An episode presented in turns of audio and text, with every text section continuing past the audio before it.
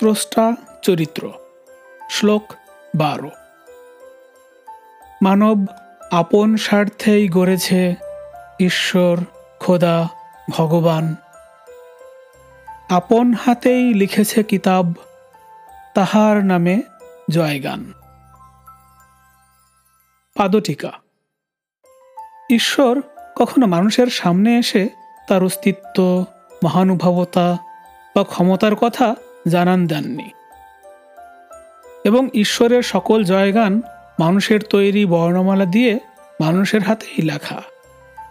মানুষ প্রাকৃতিকভাবে আশাবাদী প্রাণী, ভরসা করতে ভালোবাসে, তাই সে স্বীয় জ্ঞানের মাপকাঠি দিয়ে এই কাল্পনিক সত্তাকে সাজায় এবং ভরসা করে অপ্রাপ্তিগুলো ভুলে থাকে। আবার এই অজ্ঞাত শক্তির ভয় দেখিয়ে অন্যকে নিয়ন্ত্রণ করে। মোট কথা, ঈশ্বরের ধারণার স্রষ্টা মানুষ স্বয়ং। রচনা এবং পাঠ আরিফুর রহমান।